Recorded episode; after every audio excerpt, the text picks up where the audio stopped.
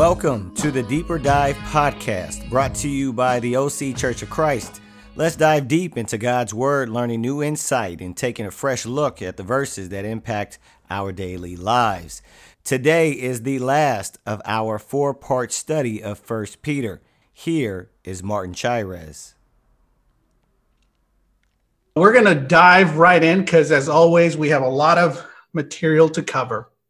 So, quickly, I want to recap. So, we, uh, Eric kicked us off and walked us through this study guide as a tool for us to use to have a better and healthier in depth study. And then, week two, we covered a few, the first uh, few chapters there in first peter and we talk about participation in the grand salvation story. And when one of some of the points were you know the churches that were being addressed there discovering their true narrative and their true identity. And uh, because of the things that god is doing peter is calling them you know to gird uh, gird up their loins to be sober mind. And then peter releases their six exhortations. Have hope. Be holy. Fear god love one another, desire the word, and build up the church. And uh, what an amazing list of things to dedicate our lives to as we serve God here. And that's part of participating uh, in God's. We have a couple of questions. What did God say to you through today's lesson?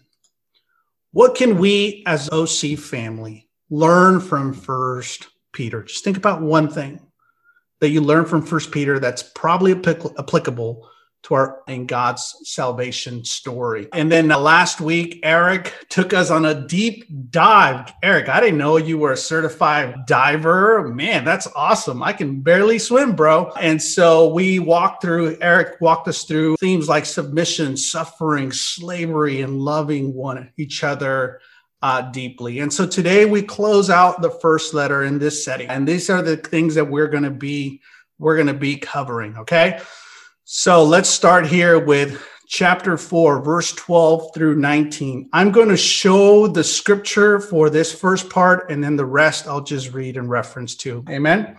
All right. So, First Peter chapter 4, verse 12 through 19. The overall themes here are suffering, joy, and judgment. It says, Dear friends, do not be surprised at the fiery ordeal that has come to you, that has come on you to test you, as though something strange were happening to you. But rejoice in as much as you participate in the sufferings of Christ, so that you may be overjoyed when his glory is revealed. If you're insulted because of the name of Christ, you are blessed, for the Spirit of glory and of God rest on you. And so, this reference here of dear friends was also something that uh, Peter had already used in chapter 2 and verse 11. And it's his way of endearing him, himself to them, his way of saying, Beloved, dear friends, we're in this together. And let me again remind you of what God is really doing. So when we read scripture, we go back to our study guide, it's important to understand the context, right? And so if you remember that these are, are churches in, in a part of the world that's isolated in a way from the Jerusalem setting, it's isolated from the center of the world during that time. Roman setting, they're kind of on their own. Peter addresses them as strangers and aliens, and you know that, hey, you no longer belong it's very likely that these Christians were Gentile Christians, meaning that they had just been converted from a pagan religion, right? Prior to becoming Christians, they had everything in common with their society. They had everything in common with their neighbors. They had everything in common with everyone. They weren't the minority, they were part of the cultural majority. But now, as Christians, for the first time, these Gentile Christians are part of a cultural minority. And obviously, they're sensed to be shocked that, hey, I became a Christian. Why are all these difficult things starting to come into my life? Isn't my life supposed to be better because I became a Christian? And Peter is very direct and very honest. And he's saying, no, don't be surprised at this fiery ordeal. You are now in the minority because you are Christians. You no longer fit into the pagan world. You no longer fit into the pagan customs that you have benefited from and have been so accustomed to. You are now different. And because being different and being in the major- minority, there is now difficulty in your life. You got to appreciate how bold and direct and honest Peter is. You know, in our modern day Christianity, there is this idea still that, you know, if you follow God, you're going to be happy. You're going to have everything work out for you. God is now dedicated to bless you and make you better and feel fulfilled. And, and we can overemphasize some of those blessings and make God to be this personal servant of our joy, of our happiness, and of our needs. That is really the opposite of what the scriptures are saying. It's saying that we're not, God is not serving us, but we are participating with God in what God is doing in the world. And so Peter lets them know no, no, no, no, no, don't be surprised. You are going to suffer. Now rejoice because it says here you participate in Christ's sufferings. And then he says, when you are insulted in the name of Christ, you are blessed. And so this this change uh, of mindset that had to take place in these Christians are like, oh my goodness. So if I follow God, now I participate in Christ's life and therefore I don't fit, fit in into my pagan culture, and therefore I am no longer a beneficiary of this culture. I am in the minority, and I may miss out. Okay, so you can see and you can we can imagine the the changes that were taking place in the way that they view themselves in this world. He continues and says, if you suffer, it should not be as a murderer or a thief or any kind of criminal or even as a meddler.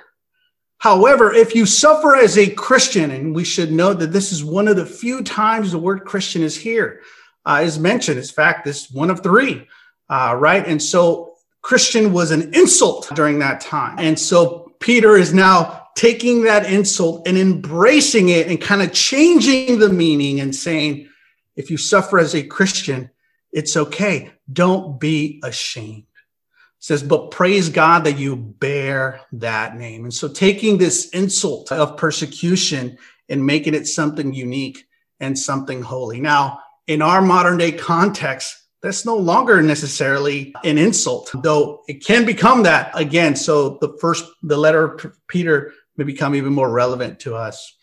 And so it says, for for it is time for judgment to begin in God's household. And if it begins with us, what will the outcome be for those who do not obey the gospel of God? And, and he quotes a proverb, it is hard for the righteous to be saved. What will become of the ungodly and the sinners? So then, those who suffer according to God's will should commit themselves to their faithful creator and continue to do good. Wow. This is big because though Peter is acknowledging that they are suffering, he is not telling them to escape the suffering. He is telling them to continue to do good, even though it's going to bring about suffering. Now, we got to take a quick time out here and be clear what Peter means when he says suffering throughout the letter of first peter when he talks about suffering he's not talking about when a loved one dies. He's not talking about when we have illnesses. That's not the type of suffering that peter is referencing. Those things i just mentioned are sufferings. There's other scriptures that attend to that need. But for peter when he talks about suffering he's simply talking about this. When you do good and you get persecution. When you do good and you suffer. So, for example, if you were a business owner, you had to make a, a pledge with whoever you were making a business with. And in that pagan world, everything revolved around pagan religion. So if me and Rob, who I see on my screen right here, were just two pagan neighbors and we wanted to make business, right? We would make a covenant under pagan gods. And that was a sign that we were on the same page, that we were going to be loyal to each other. Now, if Rob becomes a Christian, and we already had this plan to become business partners, and I said, All right, let's go to the temple and let's strike this deal under the gods. Rob would say, Well, I can't do that anymore because I, I serve the true living God. Then I would say, You are a traitor in an honor and shame culture. Shame on you. You are a traitor to Caesar. You are a traitor to the gods. You're this Christian. I'm not doing business with you. And I'm going to tell everyone else who you are because we don't want your kind here. And so imagine that all of your prior allegiances, connections could be threatened because now you serve God. So Peter is in some ways is saying, yep, that's it. Keep serving God. Keep doing good. And so there are other possibilities there of what good means, like you know you were serving the poor when you know others in that culture didn't want you to do that because they kind of wanted the poor to move away there's all kinds of those scenarios but we see peter saying this kind of suffering should continue because that is participating in the sufferings of christ so think about your personal sufferings so go ahead and think about all of our personal sufferings how many of those sufferings are consequences of personal sin? And how many are consequences of doing good? For me, most of the sufferings in my life are consequences of personal sin. If I mismanage my finances and I'm caught up in some serious debt, it's probably because I was materialistic. It's probably because I was just reckless with those things. But this is something good, I think, for us to evaluate. Wow, how much suffering do I have for doing good? You may think about your when you first became a Christian and you were a stranger to your family now, or you were a stranger to your coworkers now, or you were different with the friends you hung out with. Maybe your spouse wasn't a Christian when you became a Christian. There's all kinds of different scenarios that we can look back to and say, wow, that was suffering for doing good. To suffer for doing good is to be Christian. To suffer for doing good is to be Christian. You know, and another thing that Paul Peter addresses there is joy, right? And so he says that we are going to participate in Christ's sufferings. And he says you were you're going to be overjoyed. And so what he when Jesus is revealed. And so Peter is giving us this comfort and this image, which references hope, living hope that was mentioned earlier, about how we can, you know, participate in Christ's sufferings, but we are overjoyed with the glory that's going to be revealed. And so suffering is not just this, oh, let me just endure. No, no, no. We are confident that Jesus is returning. We are confident that what we are standing for is going to be lived out completely when the kingdom of God is complete, right? And so we are anticipating the future. And then it says, if you are insulted, you are blessed. Like, okay. And then it says, and the Spirit of God, right? The Spirit of glory of God rest on you we just read that. You know, think about our view of the Holy Spirit. In our modern day Christianity, the Holy Spirit again can become this personal servant that that that gives us uh, sort of these these like special feelings and powers. But here the says when you are actually insulted and when you are suffering, that's when that's a unique place when the Spirit rests on you. And so we are assured in our present, right? And so we are overjoyed with the coming glory. So we think about the future, but the Holy Spirit also helps us in our present. And then those who suffer according to God's will, commit yourselves to the Creator. That's, we just read that as well. And so we, we commit ourselves to what? To continue to serve God. Serving God, doing good, includes sufferings because now we're going to be honest with our boss. Now we're going to be honest when we make our taxes. Now we're going to be genuine, right? Now we're going to give. We're going to participate in God's economy. And so now we share and we give. And some of those things can imply some, some sufferings, some challenges. And so again, if you put yourself in that era, in that time, in those churches around this pagan world, what a calling to be a Christian. What an example they are for us. Amen. And that, you know, again, they weren't just called to endure, but they were called to participate in this joy because they were convinced that the God they served was a real, true God and that they were convinced that Jesus was returning and that the kingdom that they now serve, as opposed to the empire that they once served or themselves, that now they serve the true God and the kingdom. And so, even though they miss out on certain things, they are full of joy, not of regret.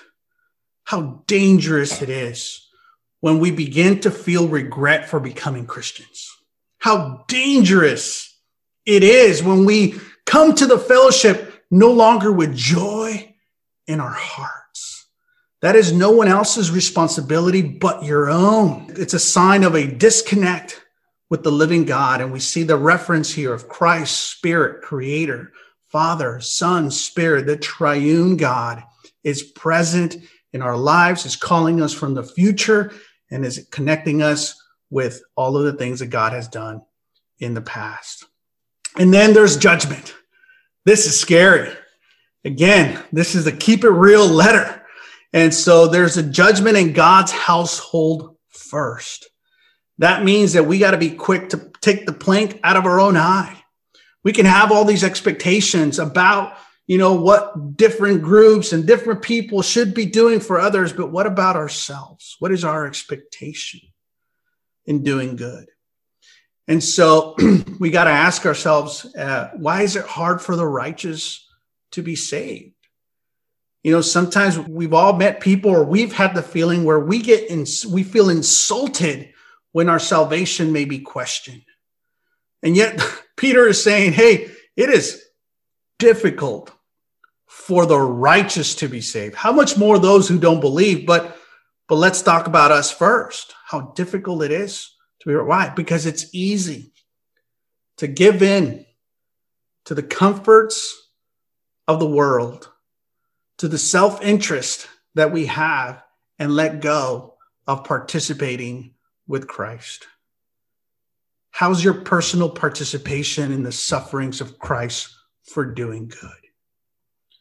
Eric asked us last time, when is the last time you suffered for doing good? Right? we need to ask those questions.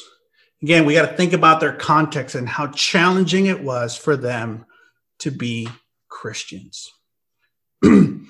you know, in their context, there were probably many ways for them to be saved. If I strike the deal and I have more access to wealth, that's a sign of little salvation. I feel better, right? Looking for the the pleasure and the comfort in the now is a way to feel okay or to feel saved.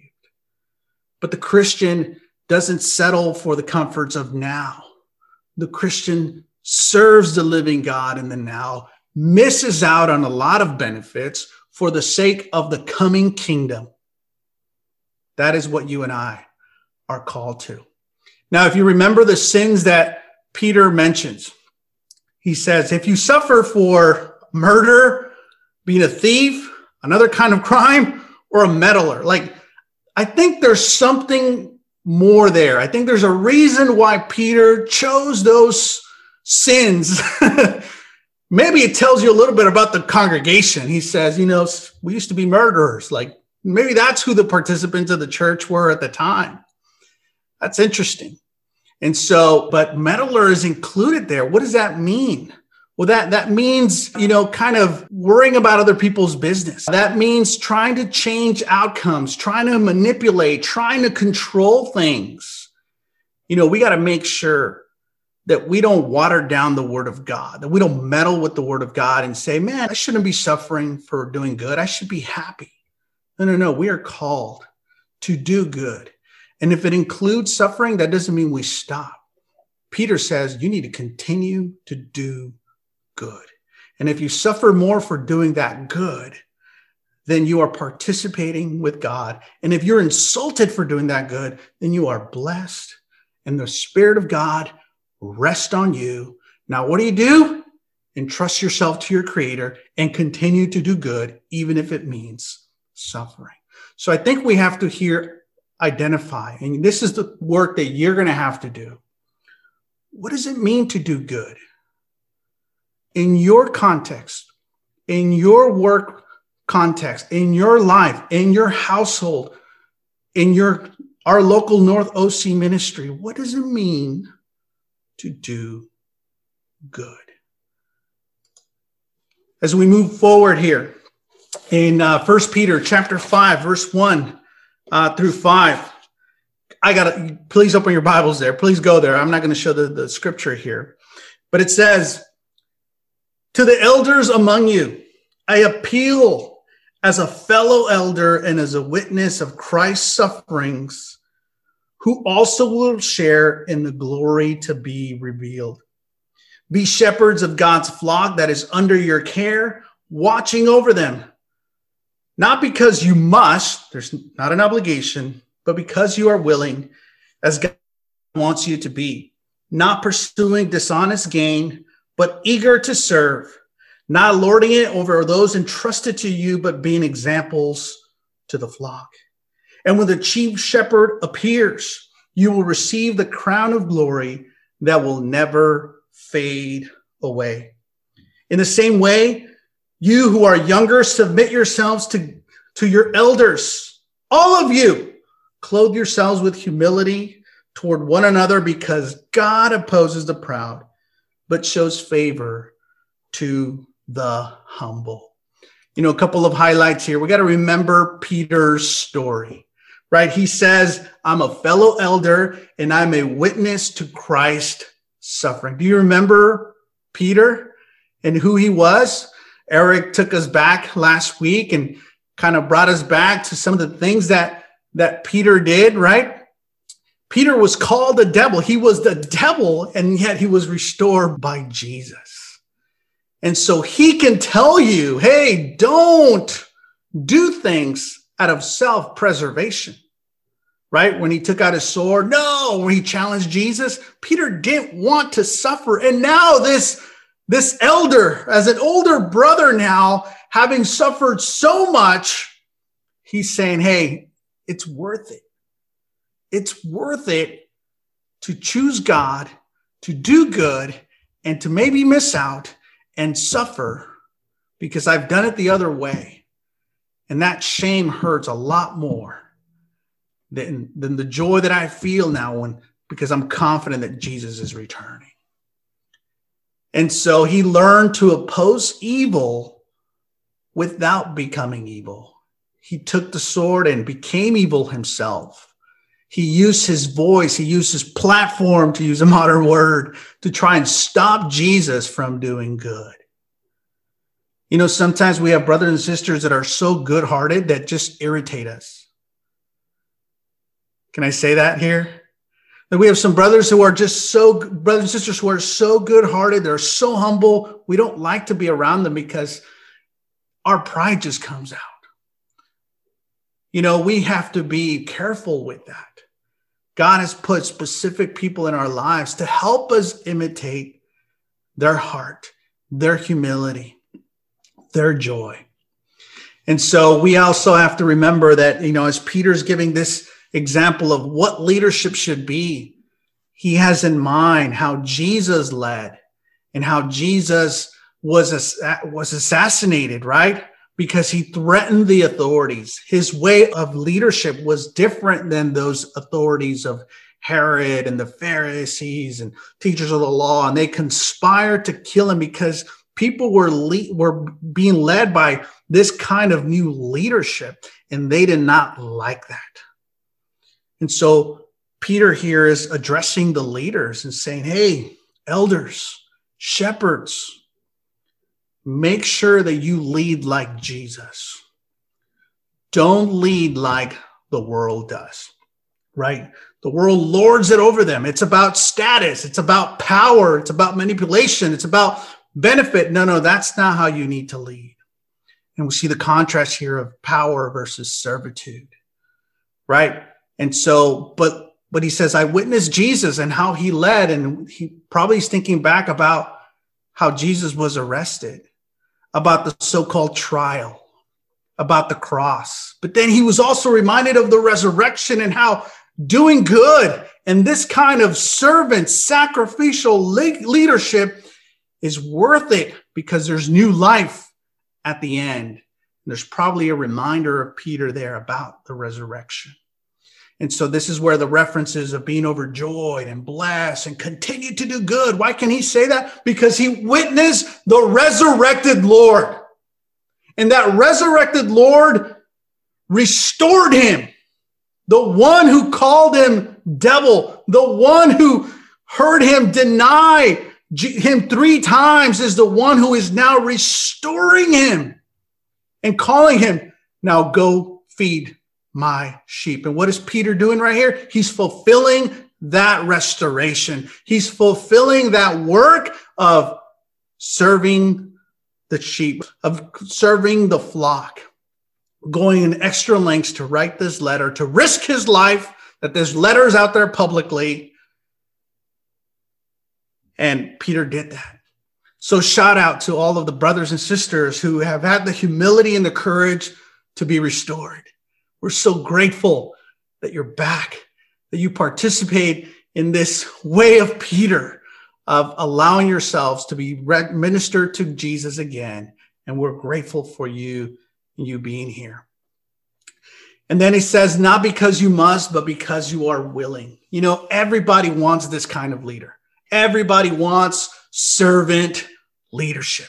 Everyone wants a leader that's inclusive, a leader that listens, a leader that goes the extra mile, a leader that's humble, a leader that's vulnerable, a leader that is, you know, relatable, a leader that you can, you know, trust, um, a leader that you can respect. Like we all want that.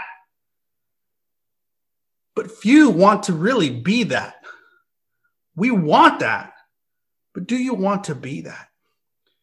You know, though it's addressing le- elders, it's applicable to any form of leadership.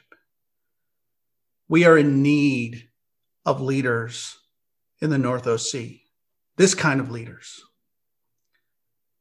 But it's a challenge to be this kind of leader because it includes suffering.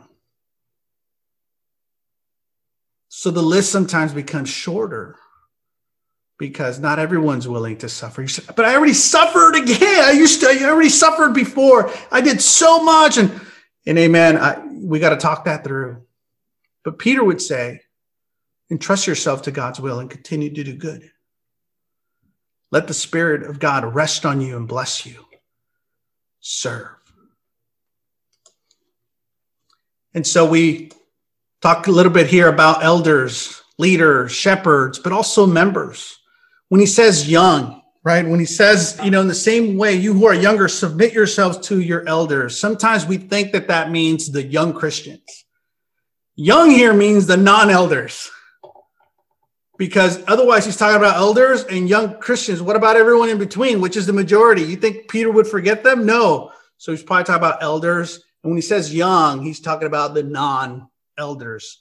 That would be all of us, calling us to clothe ourselves with humility, to submit ourselves to our elders. Think about the expectation that I just listed about elders, but I think we have to figure out can we have this expectation about ourselves to be humble to leaders?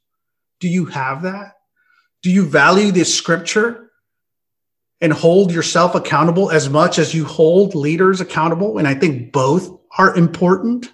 They should not be competing. Peter didn't address it as a competition, he addressed it as a team effort. And so, can you imagine if you're in the audience and you had some issues with your elder and you're reading this letter and the letter is saying that you need to be humble? with your elder.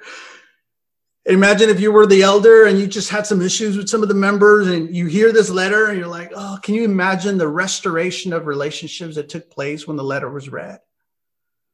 How they probably set some time and appointments to talk things through, to apologize, the yielding to God moment. And then at the end here, Paul is, Peter's very clear. I know I keep saying Paul, Peter's very clear. He says, you know what? At the end of the day, God opposes the proud.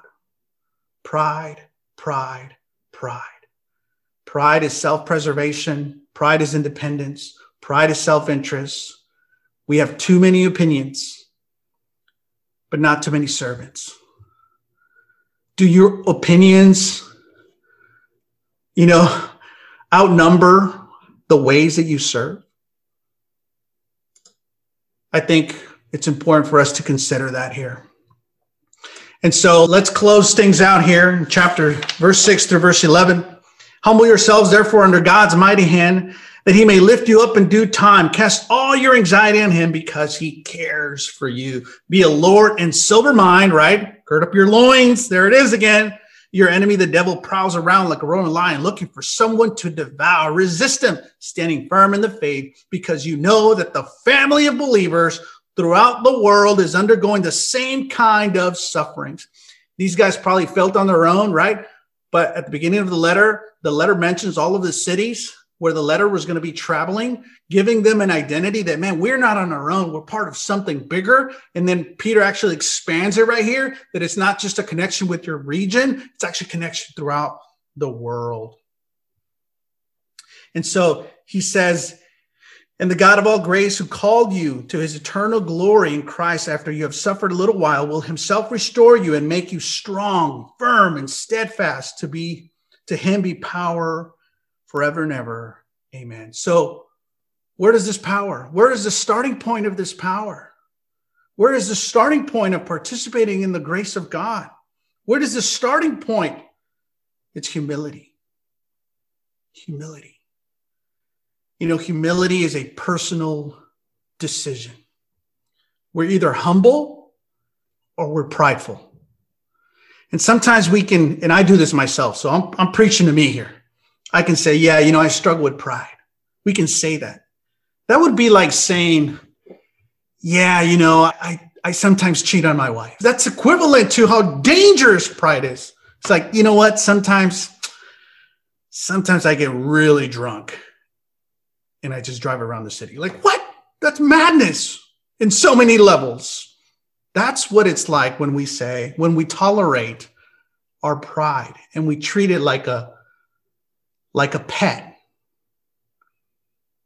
No, no, no. Pride is dangerous. Pride is evil. And God opposes the proud. We need to take our pride serious It says that humility is the entry point to be under God's mighty hand. So pride rejects God's hand from our life. And then at the end there, it says, cast your anxieties to God. And again, a theme of humility. It's humble to say what hurts. It's humble to say, I am not doing well. It's humble to say, I need some help. I need some encouragement. But when we talk about humble and pride, to use Eric's analogy, I think we need a, lot more deep divers here to study out what pride is, to study out what humility is. Then he says there again, be sober mind. What does that mean? There's no waiting period. Being a Christian, we're not waiting for Jesus to come back. We're participating in the life of Jesus now because he rose from the dead. So everything that Jesus did in his ministry continues after his resurrection, but now through the church. Therefore, you and I are called to participate in that. We're not in this waiting period. Oh, we're just waiting. You ever been to a waiting room? That's a boring place to be, right? Like, here's a waiting room, waiting for my appointment, waiting for my number. Like, oh, da, da, da. there's nothing to do there. That's not where we're at. We're we're full on participating, which is why Peter says, "Be sober mind." right? And then when he talks about the devil, he's describing the devil who devours. That means he's a consumer. And the dangers of being part of a consumeristic culture is that we can come to events to consume. And then we just put up our grades. That was a 10. Uh, that was a three. I don't even know if it's worth coming. And so we can, we, without knowing it, that consumeristic nature comes in, like we're going to the movies. This is the, the church of the living God. And so the devil is a consumer. He's a murderer, a thief, and a meddler. Remember those references? That's who the devil is. And so when Peter mentions those sins, he's references those are the sins of the devil. So he says, be of sober mind, meaning don't have an intoxicated mind. An intoxicated mind is a critical mind. An intoxicated mind sits in the audience and just lists all the flaws and things that they don't like. An intoxicated mind has critical thoughts about other people. An intoxicated mind is anxious. There's no time to pray because I have to go get this done. There's no time to open my Bible because I have to go get this done. That's an intoxicated mind. We need to have a sober mind and go rest with God. God is the opposite, obviously, of the devil. God cares. He's not a consumer. He shares, he serves, he suffers, he gives us a new birth. Therefore, we have a true narrative in a true identity in the life of the living God. Therefore, we should gird up our loins and get ready for action. How? He told us earlier have hope, be holy, fear God, love one another, desire the word, and maybe the point here tonight build, build the church. And so, in closing, with the help of Silas, whom I regard as a faithful brother, I have written to you briefly, encouraging you and testifying that is the true grace of God. Stand fast in it. She who is in Babylon, chosen together with you, sends you her greetings. So does my son Mark. Greet one another with a kiss of love, peace to all of you who are in Christ. And so there's again this final theme of, of Peter just displaying this humility, this love. And he mentions Silas. So if you talk to Eric, he'll say, Silas co-wrote the letter of First Peter. But as I read today, we have a debate to settle, Eric. Because maybe I'm thinking that Silas was the one distributing the letter, not necessarily the writer. But I think Eric is going to have a unique answer for me. And then there's a reference to Babylon that we don't have time to get to, but it's very likely that Peter is now in Rome facing possible death that's near. And there's a reference to Mark. If you remember the Gospel of Mark, this is John Mark who wrote that Gospel. So it's very likely that the Gospel of Mark is Peter's account, which is really cool. Then he says, Peace to all of you who are in Christ. But there's no farewell because fully yet because there's Second Peter. So I hope that you guys can continue and read Second Peter. Amen. So remember your study guide outline and enjoy rereading First Peter, enjoy rereading Second Peter, and let's become great divers into the Word of God. Amen. OC family. How will your personal study grow from this experience? Thank you for listening to the Deeper Dive podcast by the OC Church of Christ. We hope you have enjoyed this study of First Peter. If you want to get connected to us or want to donate to the program, go to our website, occhurchofchrist.com, or contact us through social media at the OC Church. Join us next time for our next Deeper Dive.